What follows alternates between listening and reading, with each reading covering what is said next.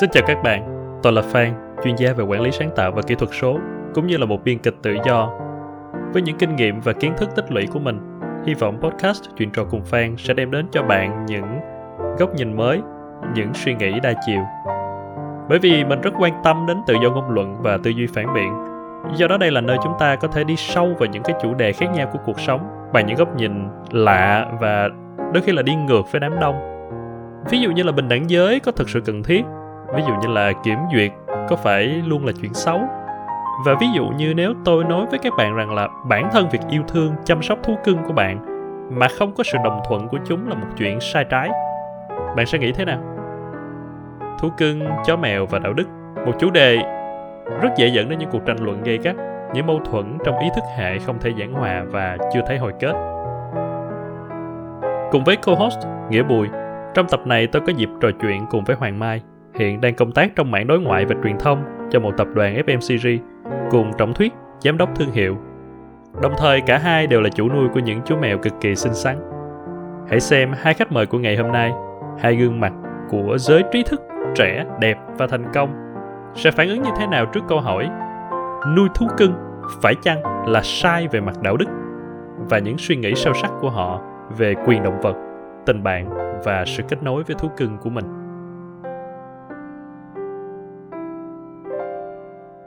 Rồi, ok, xin chào tất cả mọi người. Quay trở lại với podcast Chuyện trò cùng Phan ngày hôm nay. Thì vẫn là gương mặt quen thuộc, co-host bạn Nghĩa Bùi. Hello Nghĩa. Hello Phan. Hello hai vị khách mời.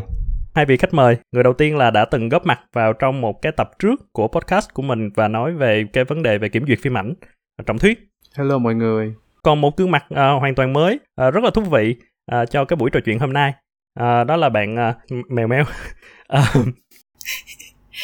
Hello mọi người, em là Mai Hoàng. Mọi người có thể gọi em là Mai Hoàng hoặc là Mèo Méo.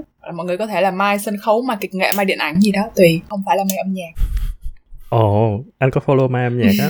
Anh cứ tưởng là một người không à. Ủa không phải à. Cái lý do mà hai khách mời hôm nay sẽ càng thú vị hơn là bởi vì là chủ đề mà chúng ta sẽ nói đến hôm nay là một chủ đề cũng khá là gây tranh cãi ở một số mặt của nó. Đó là việc là nuôi thú cưng, nhưng mà chúng ta sẽ không có đi sâu quá những cái mà gây tranh cãi trong thời gian gần đây. Lấy ví dụ như là việc nuôi thú cưng trong chung cư thì có nên được cho phép hay không. Cái đó cũng là một cái cũng hay, nhưng mà nó sẽ không có nhiều cái điểm mình nghĩ là nó để về mặt đạo đức á, để mà bàn. Tuy nhiên là cũng muốn nghe ý kiến của Mai và Thuyết, là những người mà đang nuôi thú cưng và thực ra là đang nuôi thú cưng trong chung cư nữa. Thì hai bạn nghĩ sao về cái chuyện là... Ủa, vô luôn rồi ha? Vô bằng câu hỏi warm up đó. Rồi, hello mọi người. Thì rất là vui được trở lại với podcast Chuyện trò cùng Phan. Lần trước thì em góp mặt với cái chủ đề là kiểm duyệt về điện ảnh. Thì thật ra em nhớ là Phan có nói với em là có một cái comment là liệu những khách mời này có chuyên môn gì không để nói về điện ảnh. Nên lần này trở lại thì em cũng rất là run. Tại thật ra em không có chuyên môn gì về chuyên gia thú y hay là nuôi thú cưng hay là gọi là hoạt động về thú quyền hay nhân quyền gì hết. Đó. Nhưng mà vào đây là vấn đề thật là em cũng không phải quá tự tin so với vấn đề về điện ảnh. Thì mình coi rất là nhiều phim, mình tìm hiểu, mình có rất nhiều người bạn trong giới điện ảnh thì nó có rất nhiều thứ để nói. Cái này thực sự là cũng hơi khá là khó và nó cũng liên quan tới đạo đức nữa. Trở lại với câu hỏi của Phan, đầu tiên là mình câu hỏi về cứ như warm up vậy đó, thì là cái vấn đề về có nên nuôi thú cưng ở chung cư hay không. Thì thật ra em đang nuôi rồi. Nên câu trả lời đó nó cũng hơi dĩ nhiên ha. Thì em có đọc qua một số cái lập luận về gọi là tại sao chúng ta không nên nuôi thú cưng ở chung cư. Thì em thấy có một cái bài nó nói liên quan tới ba vấn đề chính. Thứ nhất là vệ sinh, thứ hai là an toàn, tại vì những con thú đó nó có thể kia cắn người, cào cấu hoặc là liên quan tới sức khỏe của những cái người khác, và thứ ba là tiếng ồn. Thì thật ra em thấy ba vấn đề này đó thì nó nuôi ở chung cư hay không thì nó đều có. Thì thật ra ví dụ như có một cái con chó mà hồi xưa tại em là bị chó cắn một lần, và lúc đó là em ở dưới hẻm trong nhà, ở dưới đất cơ, và em chạy lúc đó còn nhỏ, rất là nhỏ, chạy chơi ngoài hẻm thì là bị chó rượt và cắn. Và con chó đó em nhớ là những cái người trong hẻm ở Sài Gòn rất là nhiều, thì nó phóng uế bậy rất là nhiều đấy. Thì vấn đề về vệ sinh hay tiếng ồn hay là an toàn gì thực ra thì chung cư hay không thì em nghĩ nó đều có. Thì thực ra ở trong một cái khu phố hay một cái nơi nào thì đều là chung cư cả. Thì nếu nào nói như vậy á, chúng ta không nên nuôi thú cưng ở tất cả cộng đồng ở chung. Và thêm một cái ý nữa thì thật ra em thấy nó dẫn tới cái kết luận của em á, thì thật ra vệ sinh đi hay là an toàn hay là tiếng ồn thì tất cả những thứ đó thì con nít đều có. Một đứa nhỏ 2 tuổi có thể tối nó khóc đêm giữa đêm đúng không, và nó đi ra ngoài đường nó ói giữa một cái sàn chung cư, giữa hành lang chẳng hạn. Nếu vậy, nếu mà theo lập luận đó thì chúng ta không nên nuôi con nít ư? Thì nó cũng hơi là so sánh nó cũng hơi khập khiễng đúng không? Nhưng mà nếu thấy thì thực ra quy lại đúng là chúng ta quy lại vấn đề là ý thức của tất cả những người nuôi thôi. Thay vì cấm thì chúng ta nên để ra một cái bộ quy định nó cụ thể. Là ví dụ như là không được nghe tiếng ồn thì ra ngoài phải rọ mõm, không cho cắn thì nó sẽ rõ ràng hơn. Em cũng hợp lý. Em cũng đồng ý với anh Thuyết ở điểm đấy. Đồng ý đầu tiên là đúng em cũng đang nuôi rồi. Đó, những nuôi mà từ hồi bé là em cũng đã, tức là hồi xưa nhà em ở Vũng Tàu á, chưa có lên thành phố là cũng đã rất là hay nuôi mèo và nuôi chó. Sau khi mà lên Sài Gòn thì bắt đầu khi mà ở chung cư á, thì trong khoảng thời gian đầu tiên thực sự là cũng hơi rén, nhưng mà về sau thì mọi người có thoải mái hơn, cho nên là thực sự gọi là chung cư, nhưng mà khi mà mọi người có một cái cơ duyên nào đấy đến chung cư Phạm Viết Chánh thì mọi người sẽ thấy là như là một thế giới chó mèo rất là nhiều. Thậm chí là thỉnh thoảng ngoài ban công em còn có đại bàng xà lên xà xuống mà không biết là của nhà nào. Em đảm bảo là đại bàng nuôi đó, đúng. Đúng là đại bàng nuôi. Em nghĩ câu chuyện cái vấn đề của mình nó sẽ không nằm ở chỗ là liệu có nên nuôi thú cưng ở chung cư hay không, mà là cái người mà sống ở cái cùng khu chung cư với mình, họ có ý thức, họ có trách nhiệm với lại cái môi trường sống xung quanh hay không. Tại vì nếu như không chỉ là con nít đi, nhưng mà ví dụ như một người nào đó không có ý thức, họ vẫn có thể vi phạm những cái quy định liên quan đến vệ sinh, về an toàn, về tiếng ồn rất là bình thường. Còn những cái người nào mà họ có ý thức thì ví dụ như họ có thể nuôi 3 con mèo chà bông chà neo cũng rất là ok. Không ai phàn nàn tiếng nào cả. Thì em nghĩ quy về là ý thức của người nuôi thôi, người sống cùng khu với mình thôi. Đó đúng rồi, cái quan trọng nhất là cái ý thức của những người sống chung với nhau đúng không? Nên bản thân cái việc mà đó, cái vấn đề mà có nuôi thú cưng trong chung cư hay không đó, thì anh thấy là đối với những người mà hiểu chuyện và những người mà có nuôi thú cưng thì cái câu trả lời nó khá là rõ ràng rồi. Chúng ta đều hiểu và chúng ta thực ra sẽ chấp hành nó một cách rất là tốt trong việc là chúng ta đảm bảo được không ảnh hưởng đến mọi người xung quanh. Thì do đó cái câu thực sự của ngày hôm nay á, cái mà anh đang muốn hỏi là nó xuất phát từ một cái bài viết mà anh có một cái dịp đọc được, và nó đặt ra một cái câu hỏi khá là thú vị là bản thân cái việc nuôi thú cưng nói chung nha, không nói nuôi chung cư, nuôi ở đâu, bản thân cái việc nuôi thú cưng nó có phải là một cái hành động đúng hay không, đúng đắn về mặt đạo đức hay không, tức là hay nói cách khác là bản thân con người có nên làm cái chuyện đó hay không. Thì tại sao cái câu này nó là cái thú vị, bởi vì nó không hẳn là về vấn đề là thú cưng nó sẽ ảnh hưởng đến người xung quanh, nó phóng uế, nó gây tiếng ồn, ok. Bình thường cái lập luận đầu tiên ở đây á, của cái câu hỏi đó là bản thân cái thú vật, làm sao chúng ta biết được rằng là nó có consent với cái việc nuôi dưỡng của chúng ta hay không. Consent mình dịch ra là gì ta? Đồng thuận, đồng ý. Đồng thuận. Thì đúng không? Tại vì cái bản thân cái chủ đề về đồng thuận, về consent, nó cũng là một cái chủ đề khá là nóng hiện nay trong cái mối quan hệ giữa con người với con người. Trong cái mối quan hệ làm sao chúng ta có thể biết được cái sự đồng thuận của nhau. Thì ở đây á, làm sao chúng ta biết được là thú cưng của chúng ta nó đang đồng thuận với tất cả những cái gì mà chúng ta đang làm cho nó. Chúng ta đang nuôi dưỡng nó, đúng không? Chúng ta nói rằng là chúng ta đối xử tốt với nó, chơi đùa với nó vui vẻ, nó hạnh phúc. Làm sao chúng ta biết được? Khi mà nó không có nói cho chúng ta biết được. Một cái sự đồng thuận á, nó phải được xây trên thường là 3 quy tắc chính là sự thấu hiểu. Cái người mà, hay là cái vật đi, mà muốn đồng thuận là phải hiểu được chúng ta, cái ý của chúng ta đang muốn, đúng không? Sự tự nguyện là ok, phải tự nguyện, cho phép chúng ta làm điều đó. Và cái cuối cùng là cho phép. Thì thiếu một trong 3 cái đều không được. Anh lấy ví dụ như là nếu mà anh lừa Thuyết để làm một cái gì đó để mà Thuyết đồng thuận với anh, thì mặc dù là Thuyết cũng tự nguyện, Thuyết cũng cho phép anh làm chuyện đó, nhưng rõ ràng là Thuyết không hiểu, đúng cái bản chất, bởi vì anh đang lừa Thuyết, cho nên nó cũng không thể tính là đồng thuận nếu mà mình đi ra tòa chẳng hạn. Hay ngược lại, ví dụ như là Thuyết hiểu, Thuyết cho phép, nhưng mà không hề tự nguyện, bởi vì anh đang dí súng vô đầu Thuyết chẳng hạn, thì đó cũng không phải là đồng thuận. Thì ở đây làm sao chúng ta biết được rằng là cái việc chúng ta đang giữ chó mèo, đang giữ thú cưng, đang chăm sóc, đang nuôi nấng và đang làm những cái việc đó, nó có đồng thuận với chúng ta hay không? Khi mà rõ ràng là cái phần hiểu đầu tiên là cái phần đã là vô phương rồi. Chúng ta không hiểu được cái ngôn ngữ của nó và nó không hiểu được ngôn ngữ của chúng ta. thì làm sao tới cái phần tiếp theo, làm sao chúng ta biết nó tự nguyện, làm sao chúng ta biết nó cho phép chúng ta nuôi nấng chăm sóc nó. Thì do đó cái lập luận của cái bài viết đó là nếu mà bạn không thể có cái consent đó mà bạn vẫn làm thì nó cũng giống như là bạn đang ép buộc, bạn đang làm một cái điều trái đạo đức, là bạn đang ép buộc nó sống với bạn để mà tạo ra cái niềm vui cho bạn, cái niềm vui, hạnh phúc, cái sự support về mặt tinh thần cho bạn, trái với cái mong ước của nó. Thì đó là một chuyện vô đạo đức mà chúng ta nên dừng lại. Em nghĩ có hai câu hỏi lớn ở đây. Thứ nhất là mình có đạt được sự đồng thuận để mình của cái thú cưng đó để mình nuôi hay không. Cái thứ hai là nó có, nếu mà xét về một cái đạo đức này thì nó có vi phạm đạo đức hay không. Tại vì hai câu đó khác nhau. Mình tách ra chó và mèo riêng đi. Tại thực ra nếu mà coi thì hai con đó nó khá là khác nhau. Okay. Chó đó mình đã thuần hóa chó từ cách đây khoảng 33.000 năm.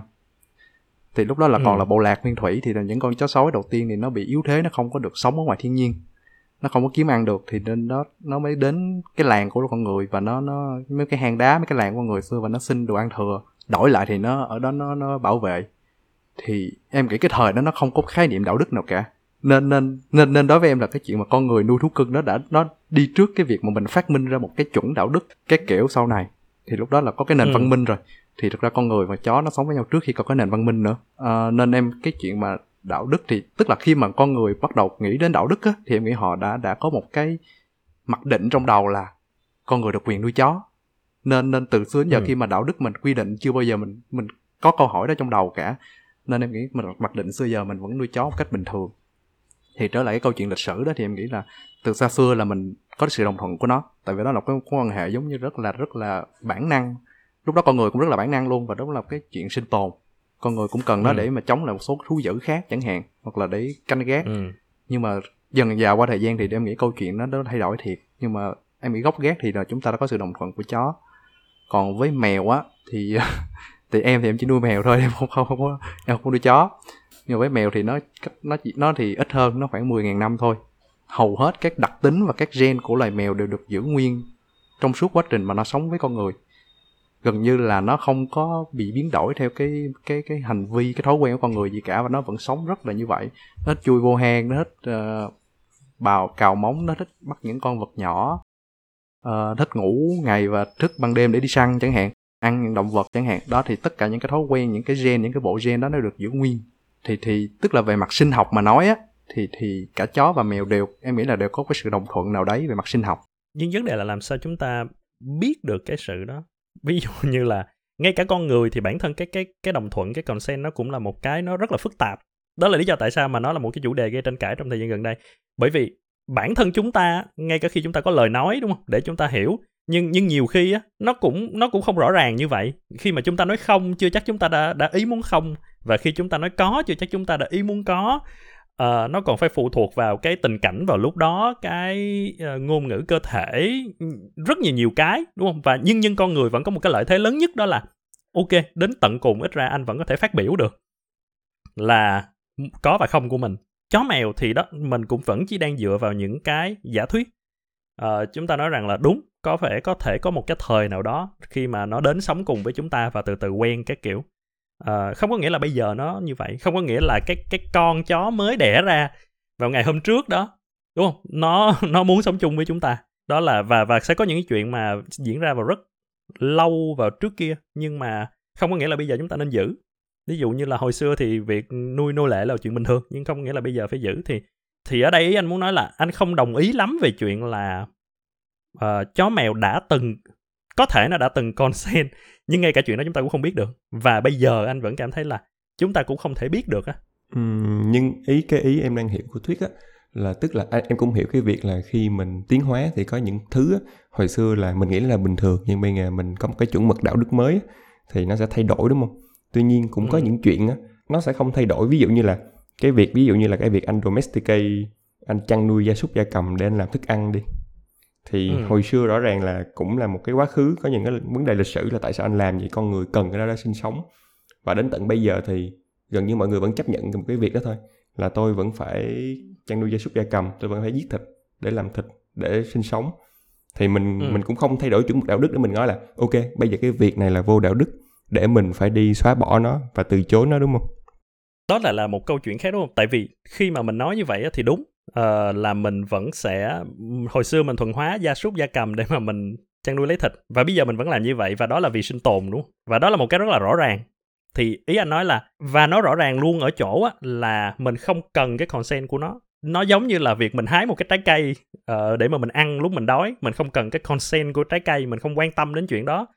Mình không đi tìm hiểu đến tận cùng. Thực ra bây giờ mình vẫn chưa thể tìm hiểu được bằng khoa học, nhưng có đi nữa mình cũng không quan tâm đến chuyện đó. Thì anh nghĩ đó là chuyện mình chấp nhận được.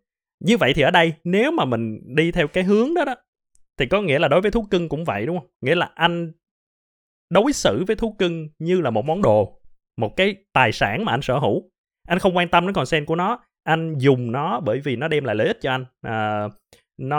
Nó không phải là lợi ích về mặt ăn thịt, nhưng nó là lợi ích, nhưng mà nó là lợi ích về mặt tinh thần.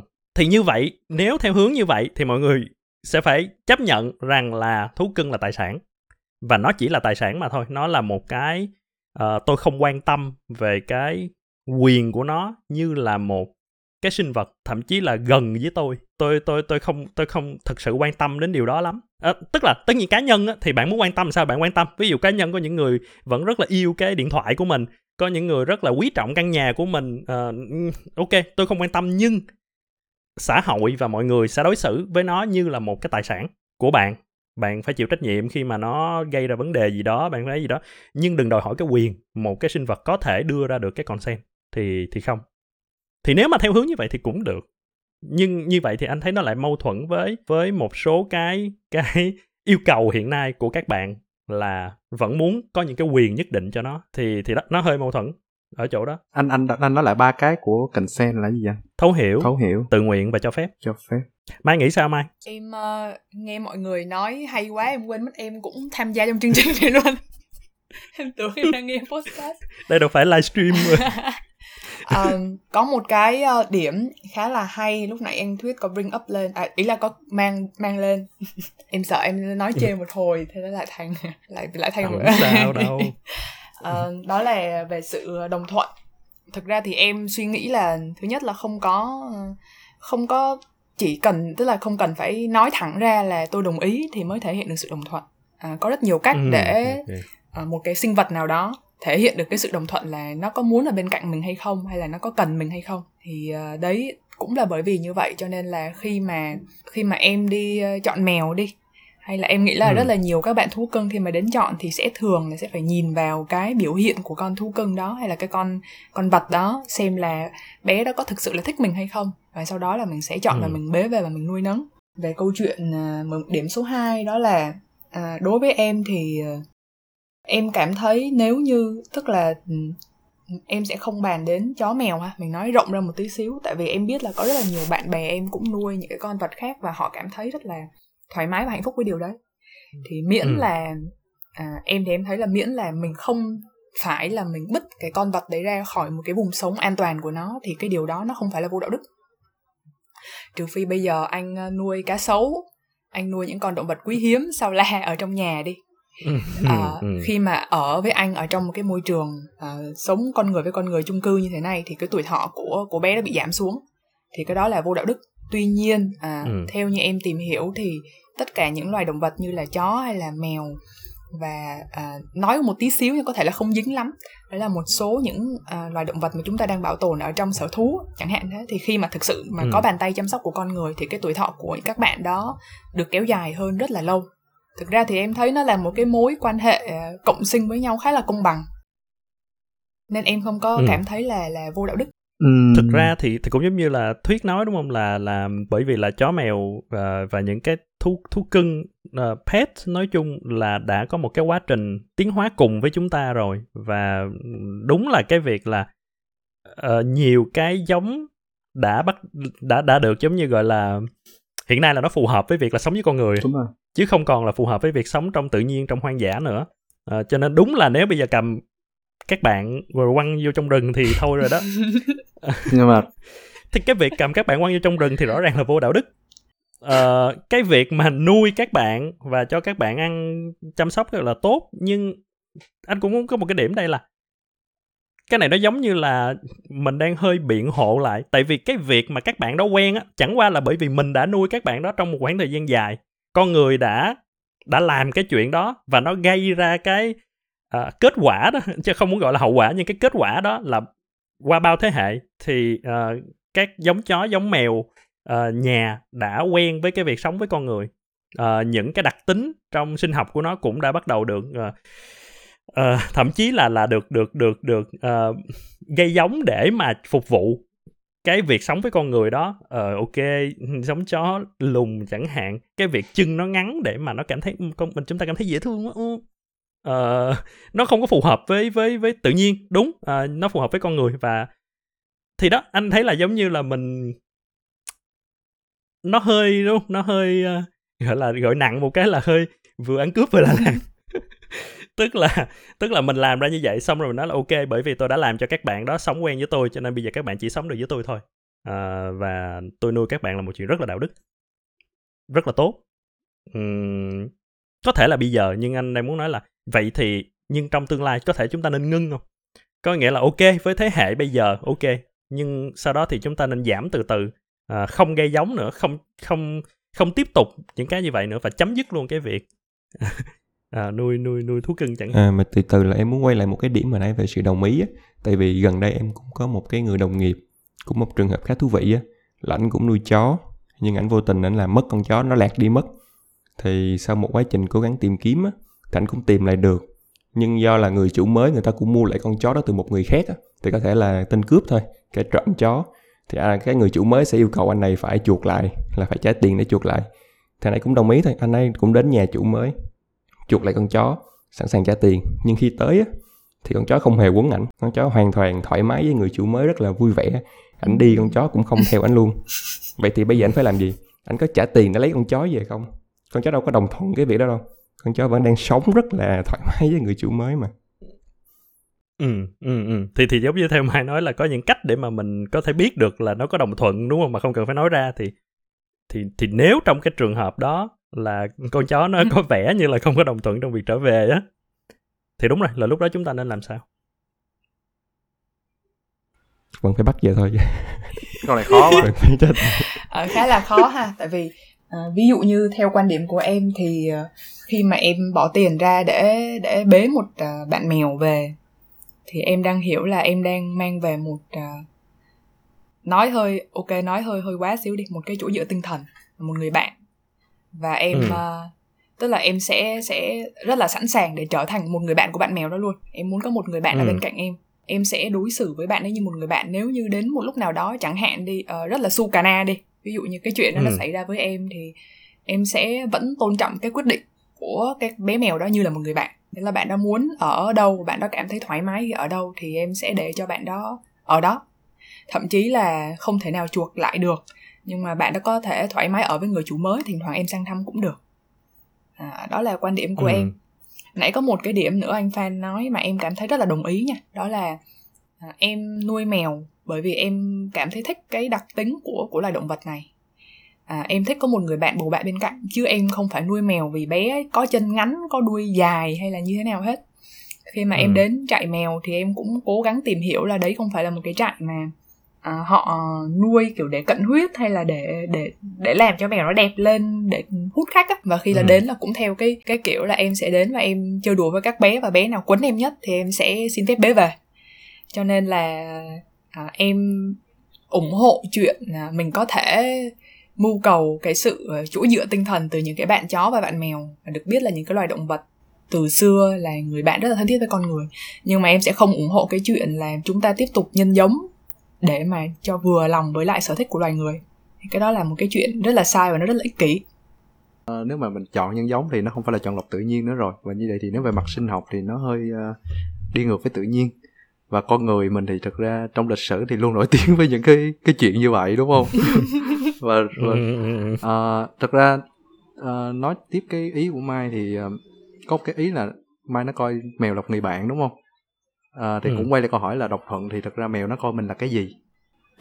Tại vì cũng là khi mà em coi cái clip trên TEDx á, nó giải thích là tại sao những cái hành vi của mèo thì tất cả những hành vi đó nó đều là bắt nguồn từ cái cổ xưa đó. Ví dụ như là nó đi vệ sinh trong một cái thau cát, nó lắp lại thì vậy đó là tập tính của nó là chạy trốn kẻ thù, nó không có muốn lẫn mùi ra, ví dụ vậy.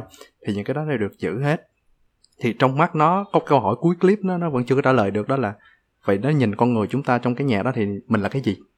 Một cái người predator, một cái kẻ săn mồi rất là lớn, hay là một con giống nó nhưng mà không có lông?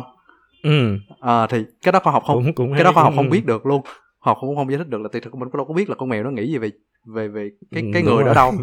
Nhưng mà đặc biệt thì ví dụ con mèo em thì em nghĩ là nó biết là cái người này là hay cho ăn, cho nó ăn, thì với cái bản năng sinh tồn đi thì nó biết là ok, nó làm những cái thứ nó ấy thì nó sẽ được cho ăn chẳng hạn. Nó lại nó quấn, nó cào cái chân em, hay là nó nhìn, nó liếm mép chẳng hạn, thì đó là những cái dấu hiệu nó sẽ được cho ăn, thì nó sẽ làm cái đó hoài, kiểu rất là bản năng. Thì thật ra em cũng ba cái yếu tố của anh là thấu hiểu, tự nguyện và cho phép á. Thấu hiểu, tự nguyện và cho phép. Thì em nghĩ là tự nguyện và cho phép thì có thể nó có, nhưng mà cái thấu hiểu thì em không biết được cái mức độ thấu hiểu của một con vật, tức là một cái tư duy mình không bao giờ mình biết được cái mức độ tư duy của nó, tại vì ta không, tức là về mặt khoa học chúng ta không biết được. Tuy nhiên á thì hầu hết, tức là bỏ vấn đề đó một bên ha, thì thật ra vấn đề về nuôi thì hầu hết thì em thấy là nó vẫn cho phép, tại vì nó cũng kiếm được ăn chẳng hạn. Hoặc là riêng chó thì qua bao nhiêu năm thì bây giờ nó cũng sản sinh ra cái chất gì đấy mà nó khiến cho nó rất là muốn gần gũi với con người, cái chất hóa học gì trong não nó đó. Tuy nhiên ví dụ như mà em nhớ tới cái khoảnh khắc mà em đi triệt sản con mèo như em thì đúng là không biết nó có tự nguyện hay không, nó có cho phép mình làm chuyện đó hay không. Thì anh hỏi đó đâu cái ý của thuyết là một cái rất là đầu tiên là cái ý mà anh nghĩ là nhiều khi là mình có thể nói về sự consent, đúng không? Nhưng thật ra nếu mình đổi ngược lại góc nhìn từ cái con thú cưng thì nhiều khi đây chính là cái môi trường sống của nó nè, và nó đang sống bất kể sự đồng thuận của nó hay không, đúng không? Nó đang sống trong một cái môi trường mà nó đang sống, chỉ là khác là hồi xưa nó sống trong một cái khu rừng. Ok, có thú săn mồi, có con mồi của nó, có tất cả những hoàn cảnh đó. Và hiện nay thì nó đang sống trong một khu rừng có thú săn mồi, có con mồi, có khu rừng bằng bê tông. Đó cũng là một cái nơi nó sống thôi, và nó đang sống theo cái cách mà nó sống. Có thể cái cách nó sống khác với cách ông bà tổ tiên nó sống. Bản thân cái tác động của con người nó cũng chỉ giống như là một con mồi hoặc là một cái người săn mồi, một yếu tố trong cái tự nhiên của nó thôi. Thì nhiều khi là cái đó nó không cần phải là vấn đề đạo đức nữa hay không mà đó là nó đang thoải mái với cái chuyện đó. Phát triển cái ý của Phan một chút là đúng, tại vì từ đầu đến giờ mình bàn là giống như là mình đang bàn là đồng thuận là đúng, đúng không đồng thuận là sai. Nhưng nhiều khi cái sự không đồng thuận á, nó không đồng nghĩa với việc xấu, đúng không? Lấy ví dụ như là nếu mà có một số cái bộ tộc đi, có một số bộ tộc người ta vẫn sống ở trong một cái môi trường rất là nguyên thủy, đúng không? Nên là chưa có cái sự văn minh của loài người á.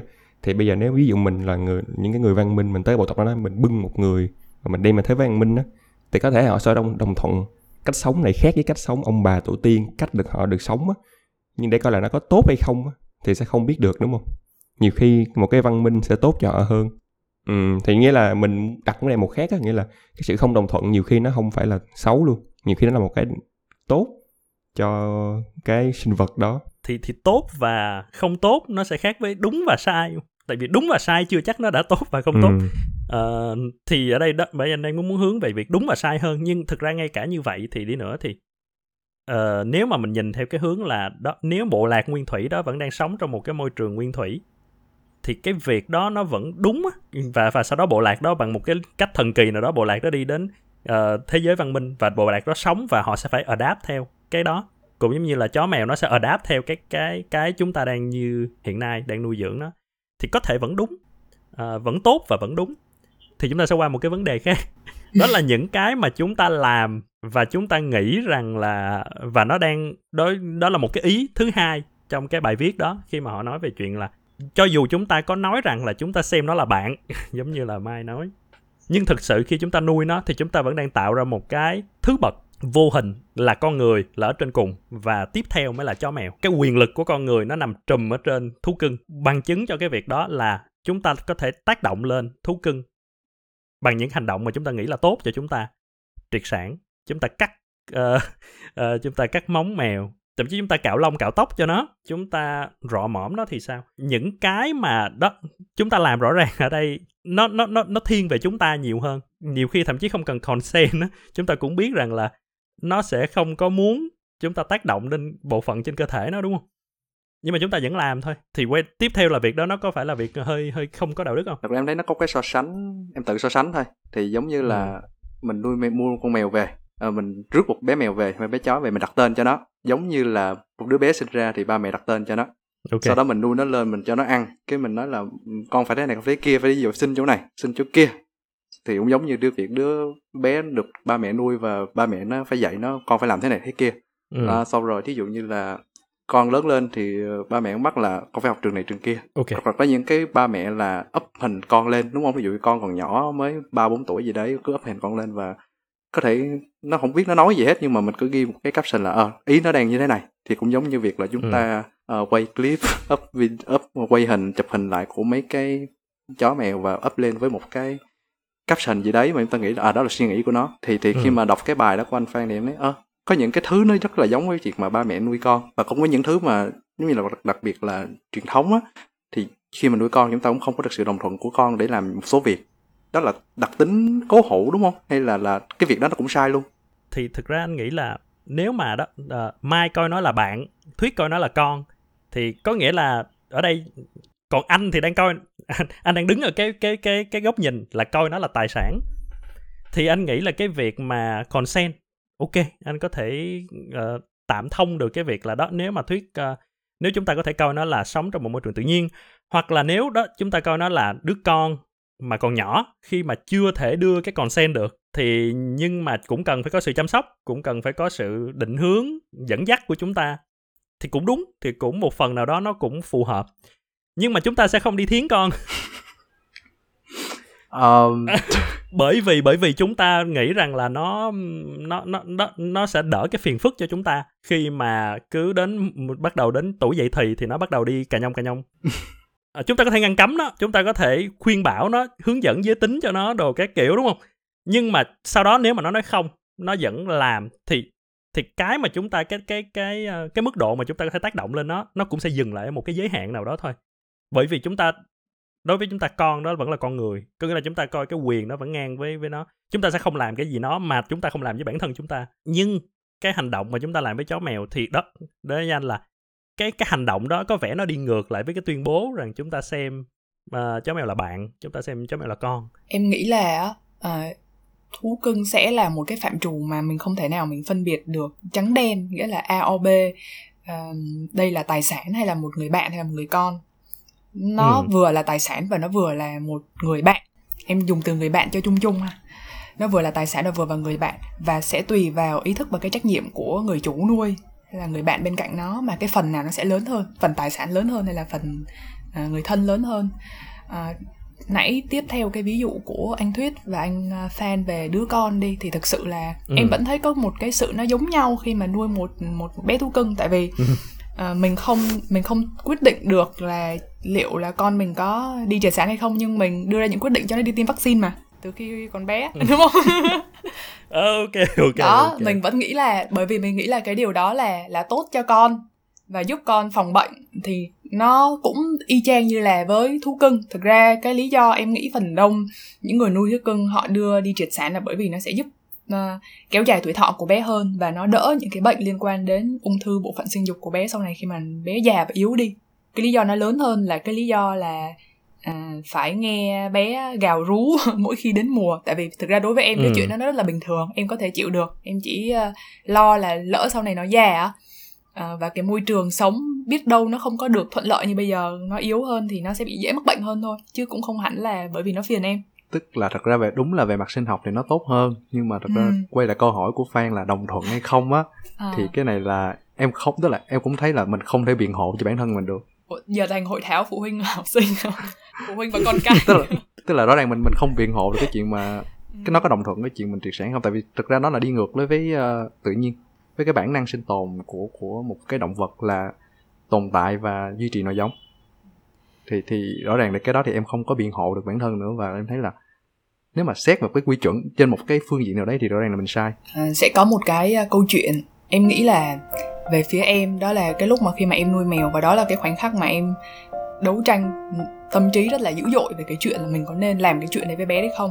Đó là không phải là triệt sản mà là về bé mèo trước của em, bé tên là Loki, thì rất là không may là bé mắc một cái bệnh rất là hiểm nghèo của mèo, là bệnh da mạch cầu.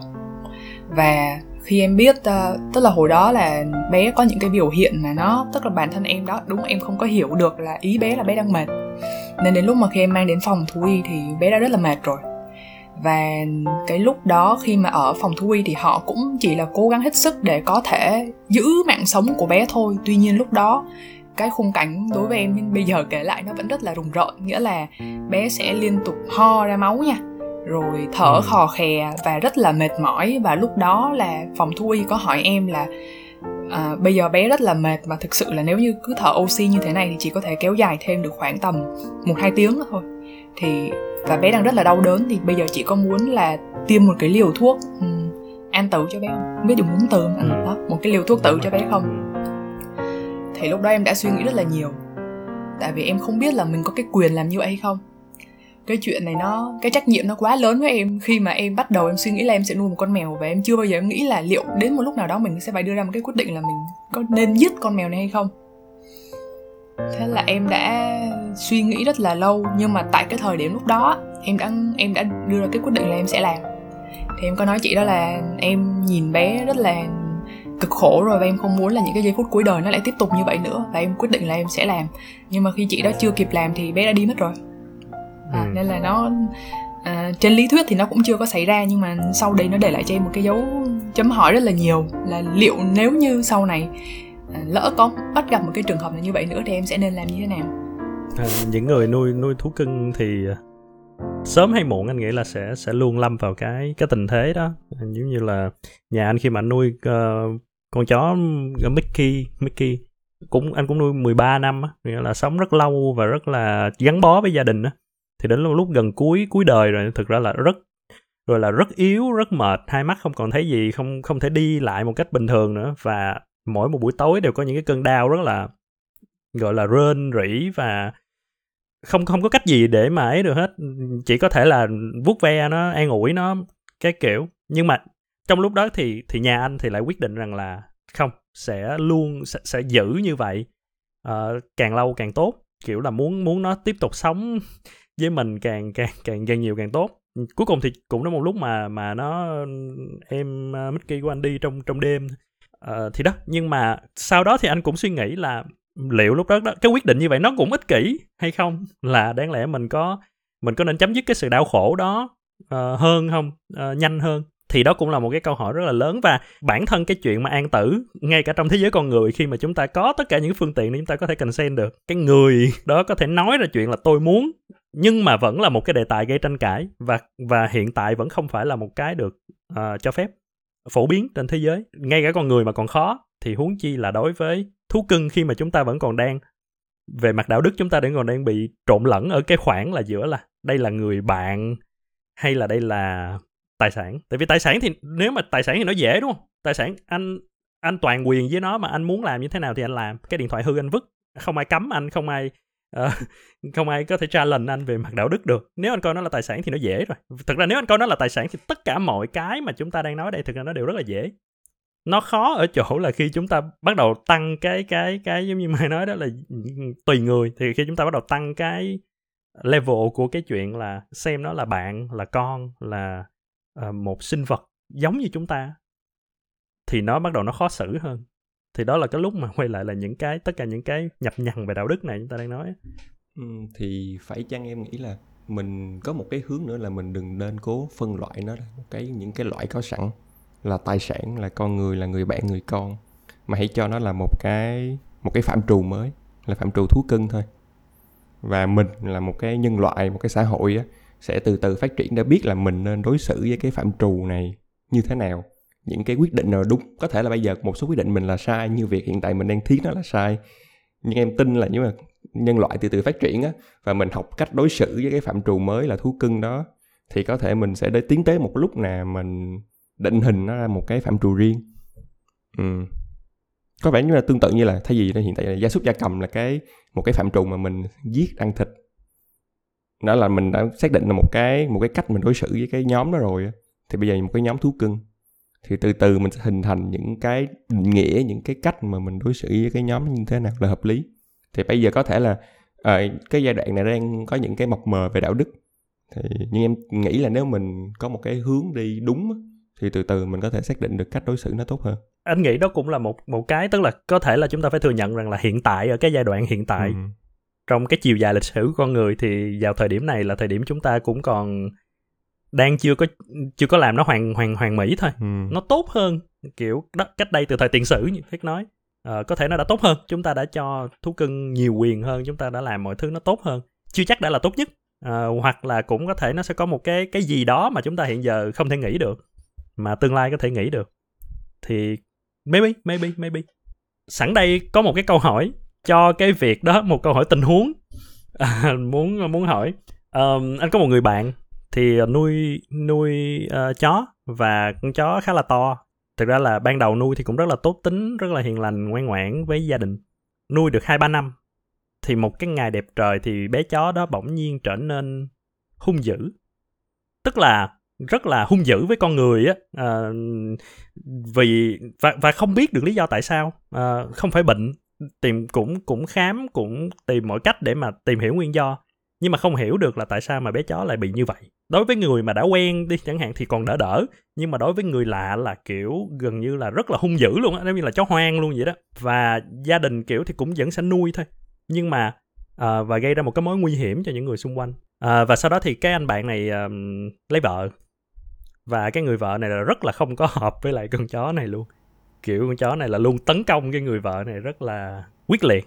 Thì như vậy á, trong cái tình huống này thì mọi người sẽ làm như thế nào đối với con chó này, nếu mọi người là chủ, nếu mọi người là bạn của nó, và hoặc là chủ nhân của cái tài sản đó. Hướng nào cũng được, whatever. Nó thậm chí là bây giờ bắt đầu nó ảnh hưởng đến những người hàng xóm, trẻ em, trẻ con đồ cái kiểu, một cái mối nguy hiểm. Quay lại là nếu mà ở phạm trù của anh nói trước nha, là phạm trù về mặt tài sản thì nó rất dễ. Một cái máy hư có thể có khả năng ảnh hưởng, có thể phát nổ chẳng hạn, bỏ thôi, let it go. Thật ra người bạn nó cũng có thể làm như vậy đúng không? Tức là anh tưởng tượng một tình huống là anh có một người bạn đúng không? Nhưng khi anh lấy vợ, người bạn anh gặp vợ anh là chửi là chửi rồi đánh đập cái kiểu muốn hành hung luôn, thì anh sẽ làm sao với người bạn này đúng không? Không chơi với bạn đó nữa hả? Thì cũng đúng. Thì không chơi với bạn nữa.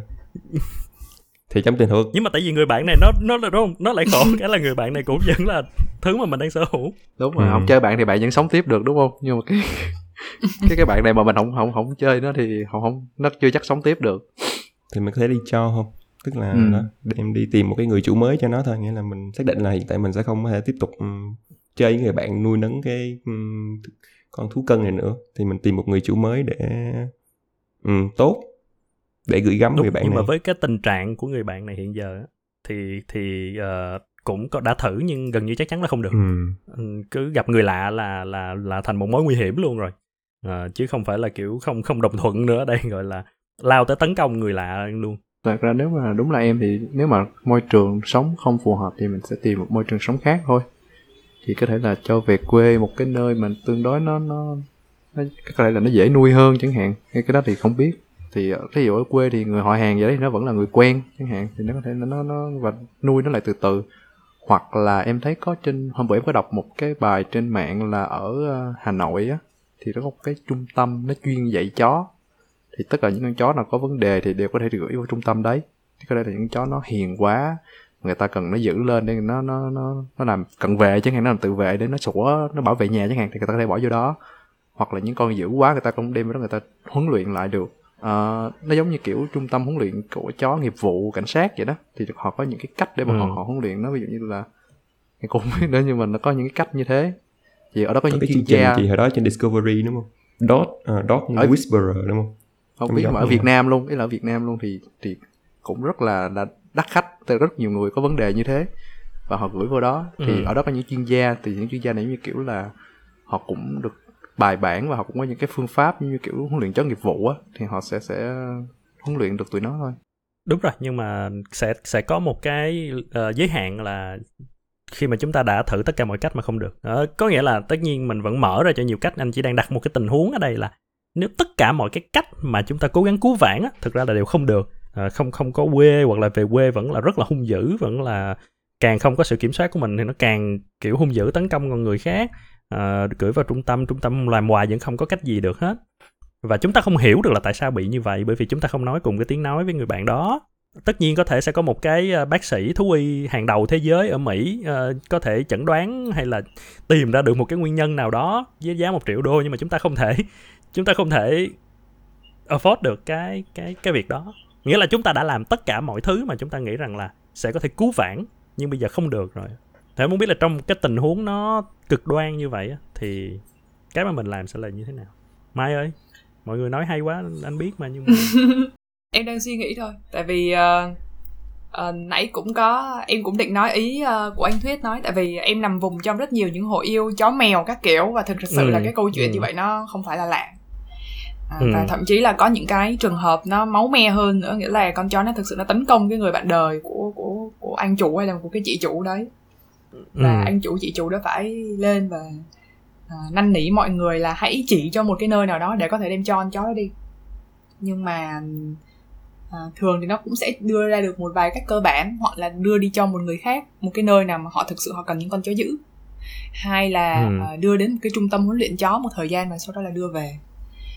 Nhưng mà bởi vì anh đang đưa ra một cái đề bài quá khó là bây giờ hãy hình dung là bây giờ tất cả các cách nó đều không work, nó đều không hoạt động. Em có biết một người bạn của em đã rơi vào cái tình huống như vậy, là không phải là các cách không work, nhưng mà chị không có tiền để mà đưa đi trại huấn luyện, và cũng không có tiền để gửi đi được một đâu đó để nuôi bé chó đó. Và bé chó đó tức là hiện tại bây giờ cũng không biết là bé bị làm sao, chỉ có một cái lý do là mình assume thôi, mình tự nghĩ thôi, đó là đó đã chỉ nuôi một bầy chó 4-5 con thì bé nó rất thân với lại hai bé chó ở trong bầy, thì hai bé chó đó vô tình là bị người ta trộm mất, và từ khi mà bạn bị trộm mất thì bé đó bị trầm cảm và bé đó trở nên rất là hung dữ. Thì cuối cùng là cái cách của chị đó cho đến bây giờ em nghĩ là nếu như em rơi vào cái tình huống đấy thì em cũng sẽ làm, đó là chị đó vẫn giữ bé chó đó ở bên cạnh mình và chị đó chăm sóc. Chỉ là những cái quyền của bé chó đó bị hạn chế lại, ví dụ như lúc nào nó cũng sẽ phải ở trong lồng, nó không có được chạy ra ngoài chơi bạn bè nữa, bao giờ lồng cũng khóa, ví dụ thế. Và khi mà đặc biệt là khi nào mà có người hay là có khách đi ra đi vô thì chị sẽ khóa lồng chó, thỉnh thoảng có người quen trong nhà thì thả ra cho chơi một tí xíu, nhưng mà quyền này sẽ bị hạn chế lại. Và em rất là tôn trọng cái điều đấy, mặc dù mình nghe thì mình cảm thấy là hơi ác với bé chó đó một tí xíu, đúng không? Nhưng mà thực sự thì đối với em, khi mà đã đưa một cái bạn thú cưng, một cái bạn động vật nào đó về, nó đối với em nó như là một cái sự cam kết về chuyện là bạn chăm sóc cho tôi thì tôi cũng sẽ chăm sóc cho bạn, cho đến khi nào mà một trong hai chúng ta không còn ở đây nữa. Thì em rất là tôn trọng cái điều đó, cho nên là nếu mà chuyện đó có xảy ra thì em vẫn sẽ tìm cách để em có thể đảm bảo được là cái cuộc sống của cái người bạn đó. Tại vì khi ban đầu là chính em mang bạn đó vô, bạn đó không hề đòi hỏi cái chuyện đó. Bạn giống như kiểu mình được mang vô cuộc đời, mình đâu có đòi hỏi được đó. Đúng rồi. Thì mình cũng nên có một xíu trách nhiệm với lại cái cuộc đời của bạn đó theo cách như vậy. Đến bây giờ thì em mới nghĩ được cái cách như vậy thôi. Thực ra thì không phải chỉ một xíu đâu, phải là một đống. Thật ra em tò mò Phan tí là nếu mà Phan nói nó là tài sản đi, ví dụ Phan nói là Phan sẽ let go, cái trong trường hợp này là Phan bỏ, Phan không giải quyết được nữa, Phan bỏ thì Phan sẽ bỏ theo cách gì? Thì cái ác nhất của Phan là đang hướng mọi người đến cái giải pháp cuối cùng. Không bỏ, ý em là bỏ, em có thể hiểu, ý là em đang tưởng bỏ chỉ đơn giản là cho nó ra ngoài đường nó tự sống á. Ý Phan là an tự, tại vì Phan phải có trách nhiệm với tài sản của mình là một cái nữa. Nghĩa là nếu mà cái điện thoại Phan sắp phát nổ mà Phan cầm, Phan ném ra ngoài đường chẳng hạn, nổ chết người thì Phan sẽ phải chịu trách nhiệm. Nếu Phan để nó ra ngoài đường mà nó cắn chết người chẳng hạn thì Phan vẫn sẽ phải chịu trách nhiệm, đúng không? Nghĩa là khi Phan đối xử nó như một cái tài sản thì Phan sẽ hủy cái đó đi để mà đảm bảo rằng là nó không có ảnh hưởng đến người khác cái kiểu. Thì đó cũng là một cái đúng như Nghĩa nói là đang tìm cách hướng mọi người tới. Nhưng mà tất nhiên là không. Tất nhiên anh biết là mọi người sẽ không có tới đó, và cho dù tới đó đi nữa nó cũng sẽ không có, nó không có dễ dàng, bởi vì quay lại đó, cái đáy chính là cái tài sản và cái đỉnh ở đây là cái người bạn, là con người, đúng không? Thì mọi người đã hơn cái ở cái đáy này quá nhiều rồi, thì anh cũng không trông đợi là mọi người sẽ đi được tới cái con đường đó. Anh nghĩ là đến cuối cùng mọi thứ nó đúng là nó sẽ còn nhập nhằng trong một cái thời gian mà mình sẽ không biết được tới đâu. Có thể bản thân cái cách mà mình đối xử sẽ có nhiều người vẫn sẽ vẫn sẽ làm những cái mà nhiều khi bây giờ mình đang cảm thấy có thể là sai. Giống như Thuyết có thể cảm thấy sai khi mà đi triệt sản. Có thể nhiều người cũng sẽ chọn cái cách an tử khi mà chú chó của mình trở nên quá hung dữ, quá nguy hiểm. Nhưng anh nghĩ cái điểm khác biệt mà làm cho phân định được là khi chúng ta nghĩ về nó như là cái tài sản, hay là chúng ta nghĩ về nó như một cái người bạn, một cái người ngang hàng với mình, là cái nỗi đau và cái tình cảm mà mình có khi mà mình phải đưa ra những cái quyết định như vậy. Cái suy nghĩ, cái cảm xúc của mình khi mà mình làm như vậy, cùng là an tử, nhưng cái an tử của một người xem nó là tài sản nó sẽ rất khác với cái an tử của một người mà phải đưa ra một cái lựa chọn giống như là làm với người thân của mình sau này. Thì anh nghĩ là cái điểm đó là cái điểm mà nó không thể hiện bằng cái kết quả, nhưng mà nó là cái quá trình, cái thứ mà làm cho chúng ta biết được rằng là đó là người bạn chúng ta, hay là đó chỉ là một tài sản. Và đâu đó nó cũng sẽ giải đáp được cho chúng ta, không hoàn toàn, nhưng nó cũng giải đáp chúng ta rằng việc mình đang nuôi, chăm sóc, yêu thương một bé thú cưng là đúng hay sai. Ít ra anh nghĩ là đối với những người mà xem nó hơn cái mực tài sản thì nó không sai á. Nó đúng hay không thì chưa biết, nhưng mà anh nghĩ là nó không sai. Thì có một cái góc nhìn mà anh cũng vừa mới nghĩ đến thôi, là giả sử như là con người đi, và nhưng nếu đó là một cái ví dụ mình sinh ra một người con mà vì một lý do nào đó người đó, đứa con của mình không thể nói được thì sao? Câm điếc bẩm sinh thì sao? Không thể đưa ra cái consent thì sao? Thì mình vẫn sẽ chăm sóc, mình vẫn sẽ nuôi nấng một cách tốt nhất, đúng không? Nếu thực sự mà mình vẫn yêu thương cái người con đó, và mình vẫn đem sang đứa con đây là một cái đứa con của mình, ngang hàng với mình, có tất cả những cái quyền như là mình, thì mình vẫn quan tâm, yêu thương, chăm sóc. Mình sẽ đọc những cái tín hiệu gửi ra từ đứa con của mình để mà biết được rằng là nó có đang vui hay không, nó có đang đồng thuận cho mình làm cái này cái kia hay không. Tất nhiên mình có thể đọc sai, cũng như hiện tại mình có thể đọc sai nó ở chó mèo của mình, nhưng đó là một cái nỗ lực, một cái tình cảm của mình. Thì anh nghĩ là nó cái ví dụ nó hơi cũng hơi khập khiễng, nhưng mà nó cũng sẽ giống như vậy. Thì đến cuối cùng thì nó cũng sẽ không trả lời được cái toàn bộ cái vấn đề đạo đức đâu, nhưng mà anh nghĩ là cũng có rất nhiều cái để cho chúng ta có thể suy nghĩ sau này. Đồng ý, em đồng ý. Thì thật ra có vấn đề này nó cũng không thể nào đi tận cùng mà về mặt logic được, thì nó cũng sẽ quay lại câu chuyện đó là tình cảm mà. Thật ra em có đọc một cái bài nó liên quan tới nhân đạo về với động vật á, thì nó có cái khái niệm gọi là phúc lợi động vật, tức là welfare, tức là nó không nói về quyền. Tại vì thực ra quyền thì nó cũng phải phân định trên nhiều cái, ví dụ như là động vật đó nó có tư duy hay không, nó có nỗi đau hay không, cái kiểu rất là nhiều cái debate, rất nhiều tranh cãi. Nhưng mà về phúc lợi thì có vẻ là nó ít tranh cãi hơn, và nó cũng đưa vào luật luôn.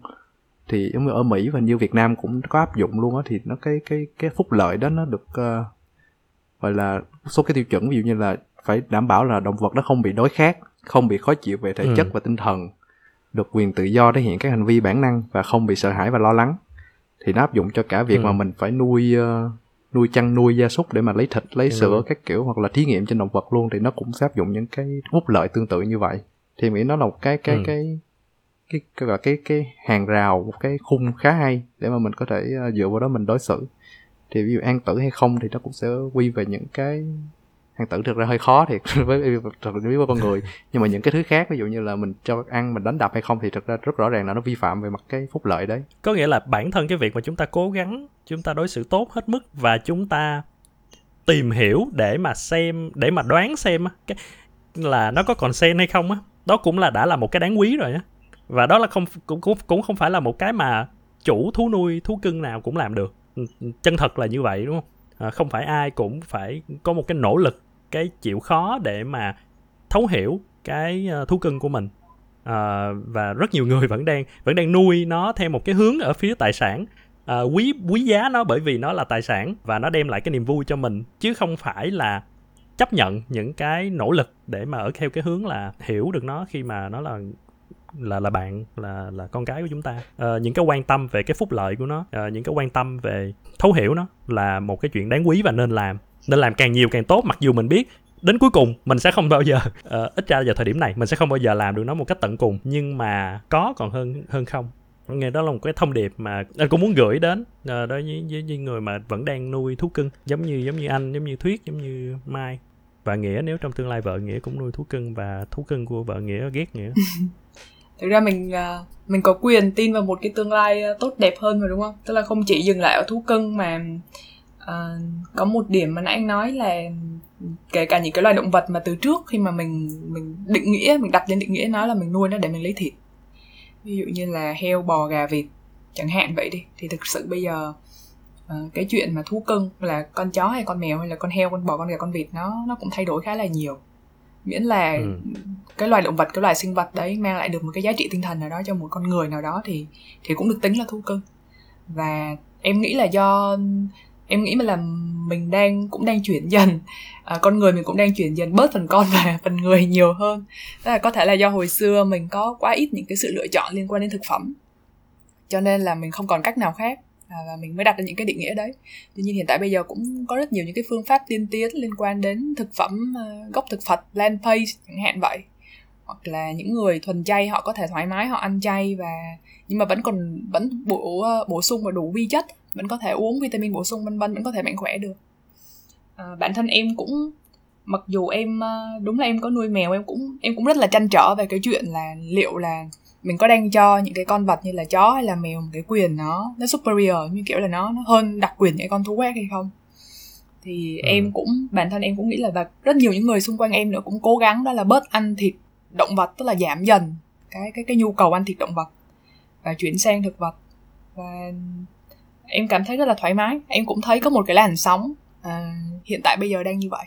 Yeah, thì đó đúng là đó là cái tín hiệu mà cho chúng ta thấy là bây giờ thì không, nhưng ở tương lai nó sẽ có một cái gì đó mà chúng ta hoàn toàn có thể không nghĩ đến được.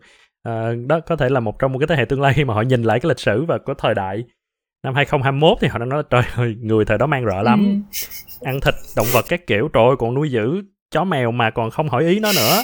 Bây giờ thì do chúng ta đã có cái máy là có thể phát ra tiếng suy nghĩ của chó mèo trực tiếp vô đầu chúng ta rồi, nên là chúng ta có thể hỏi là ê, có muốn về nhà chung với tao không? Có thì đi, không có thì thôi. Nó là một cái tương lai mà nó sẽ rất là khác chẳng hạn. Maybe. Nhưng cái tín hiệu tốt là hiện giờ chúng ta đã quan tâm và chúng ta bắt đầu thay đổi. Với lại em nghĩ là cái đúng là cái như là cái thức ăn, cái chuỗi thức ăn thì đúng là một cái là nó sẽ có thời gian, nhưng nó cũng có một tín hiệu tốt rồi. Tuy nhiên em vẫn nghĩ là mình nên bắt đầu từ những cái mà mình đang đối xử với con vật để hoạt động vui chơi giải trí của mình là chính. Như nãy mình có nói là một số cái hoạt động nhân giống để làm đẹp, hoặc là những hoạt động đối với em như là đua ngựa, đua chó, là những hoạt động mà nó đối với em là khá là vô nhân đạo luôn á, và nó trái tự nhiên, nó chỉ là phục vụ cho cái thú vui về cờ bạc hay gì đó của con người á. Thì mình nên nhắm đến việc giảm thiểu những cái đó trước á. Cái đó em nghĩ là những cái mình nên làm trước hết luôn. Đồng ý. Đúng rồi, rõ ràng cái đó là một cái mà nó rất là rõ ở cái hướng là tài sản, đúng không? Nó là chứ hoàn toàn nó không có cái hướng ở cái bạn, nó ở cái hướng ngược lại là người bạn, người con gì hết. Nó thuần túy là một cái tài sản để chúng ta đi đua, để chúng ta đem lại niềm vui cho chúng ta. Còn làm giàu cho mình nữa mà. Gặp siết nữa. Quá tài sản luôn. Gặp siết nữa. Nó tư liệu sản xuất, đúng rồi, gặp siết nữa chẳng hạn. Thì những cái đó đúng là nên đó, nếu bắt đầu bỏ được thì nên bỏ những cái đó trước. Thực ra thì bây giờ nó cũng đã là, anh cảm thấy cũng là bỏ khá nhiều rồi đó. Vẫn còn, nhưng mà so với hồi xưa là đã ít đi rất nhiều. Thì mọi người cũng nên có một cái tiếng nói cho cái việc bỏ cái đó. Đồng ý. Ok, chủ đề ngày hôm nay thì hy vọng là qua cái cuộc trò chuyện này thì mọi người cũng sẽ có một số suy nghĩ, và có suy nghĩ là một chuyện tốt. Có thể là suy nghĩ đó nó sẽ không có đưa ra được kết quả ngay lập tức, nhưng nó sẽ giúp cho cái thế hệ tương lai đó, cái tương lai đó nó đến mau hơn. Nếu mà mọi người có những cái ý kiến hay là những cái bình luận thì có thể trực tiếp review ở trong cái phần của review của Apple Podcast, hoặc là trong mỗi một tập, trong phần mô tả thì mình có đều để lại cái đường link để có thể để lại những cái chia sẻ cho mình và các khách mời. Và hy vọng rằng là chúng ta sẽ có những cái cuộc trò chuyện thú vị như thế này vào những buổi sau. Hẹn gặp lại mọi người trong tập tiếp theo của podcast Chuyện Trò Cùng Phan. Còn bây giờ thì xin chào tạm biệt. Bye mọi người. Bye bye. Bye bye. Bye bye Nghĩa. Bye bye Mai. Bye bye Thúy. Bye bye.